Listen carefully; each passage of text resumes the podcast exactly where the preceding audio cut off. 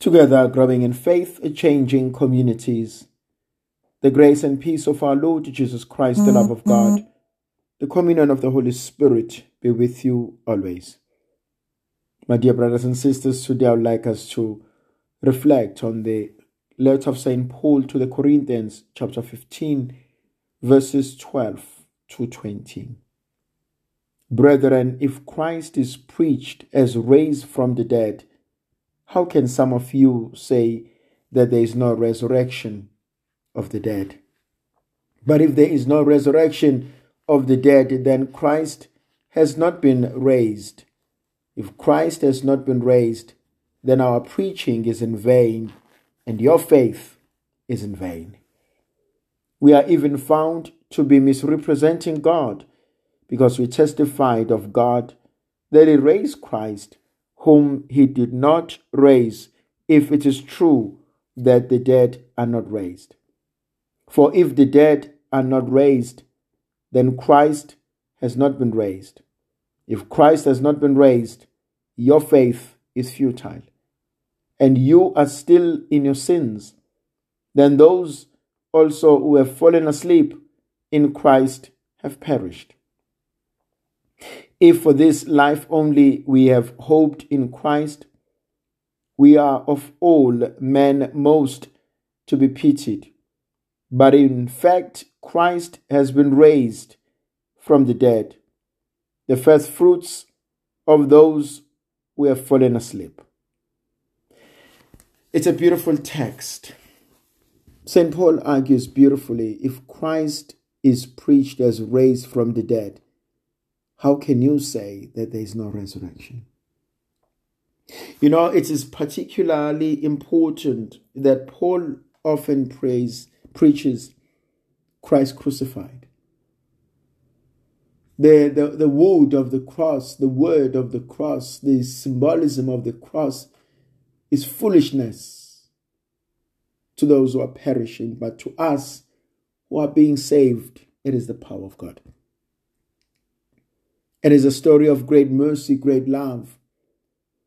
So often, many people say, as the church, we are fascinated by the crucifix.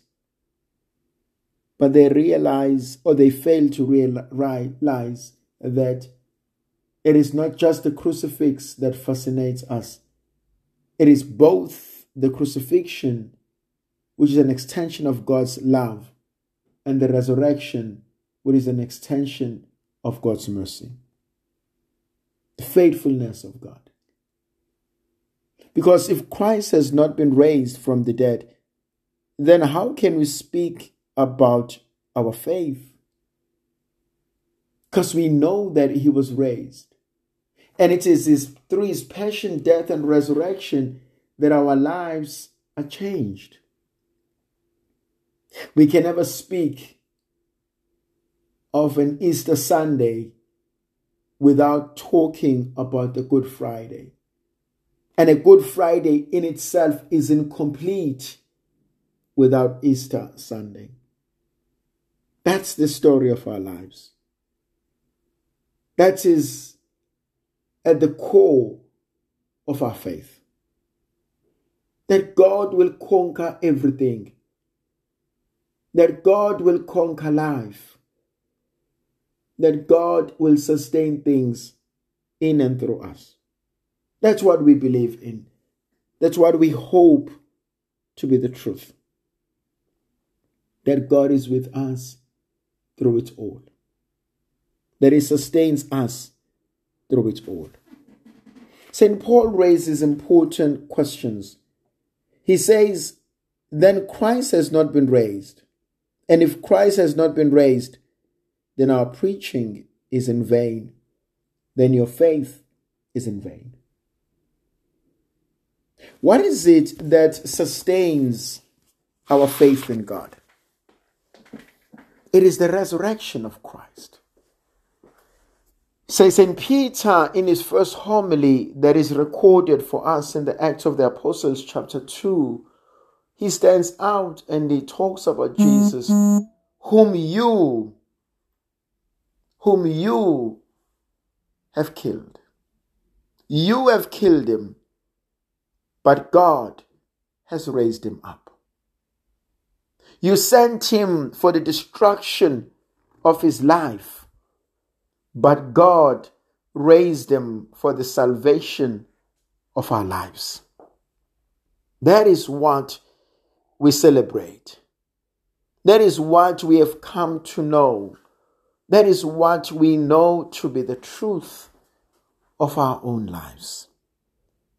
And we celebrate it because our faith is based on that. And Paul says, if it didn't rise from the dead, then we are making God a liar. Because the church, the scriptures, tradition has always taught he was raised from the dead. It is the Father who raises Jesus from the dead. But we know the same thing that Jesus does while he's still alive that he raises those who have died into a new life, into a new beginning. He offers them something that they themselves cannot do for themselves. He offers them new life, new beginnings, new hope, new courage. That is what God is able to do in our lives.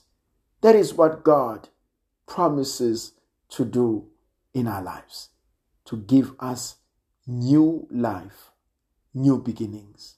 Not just new life and new beginnings, but new hope. New hope in Him, new hope in things, new hope in our own salvation. That is what all of us have hoped for. Then he argues further when he says, if we deny our own salvation in God, if we deny our faith in God, then our faith is futile. If our faith is futile, then how can we believe in God? Because if our faith is futile, what else can we hope for? If our faith is futile, how then can we say God has changed our lives forever? That for me is something absolutely powerful. It is something absolutely great. It is a God who calls out of nothing something of value. It reminds me of what God has done in the life of Lazarus. When everybody had given up, when everybody had said it is lost, God says there is still hope. There is still new life. There is still new beginnings. That is the beauty of our lives. If you go back to that Easter Sunday, those ladies, those women who go hoping that they will find the body, confused on the road to Emmaus, he comes in their midst and he says, What are you discussing? Why are you so sad? He looks at Mary, Why are you crying? And Mary says, They've taken my Lord. The, the men going to Emmaus say, You must be the only one who doesn't know. Peter in the Gospel of John, who says, I'm going back fishing. It is only in the resurrection that their lives are restored, their hopes are restored, their faith makes more sense. May God continue to give us the new hope, the new beginning, that things will get better, that things will make sense, that God will redeem his people. May the Virgin Mother of God continue to be with us. May God in his mercy and love protect us. May he bless us. May he guide us. But above all, may he give us the hope that one day we shall be united with him. One day we shall see our brothers and sisters. In the name of the Father, and of the Son, and of the Holy Spirit. Amen. Oh my God, I offer up to you all my thoughts, words, and actions joys and hopes, griefs and anxieties of this day. I ask you to grant me the grace to love and to serve you and all those you send my way today. I ask this through Christ our Lord. Amen. May Almighty God bless and protect you, the Father, the Son, and the Holy Spirit. Amen.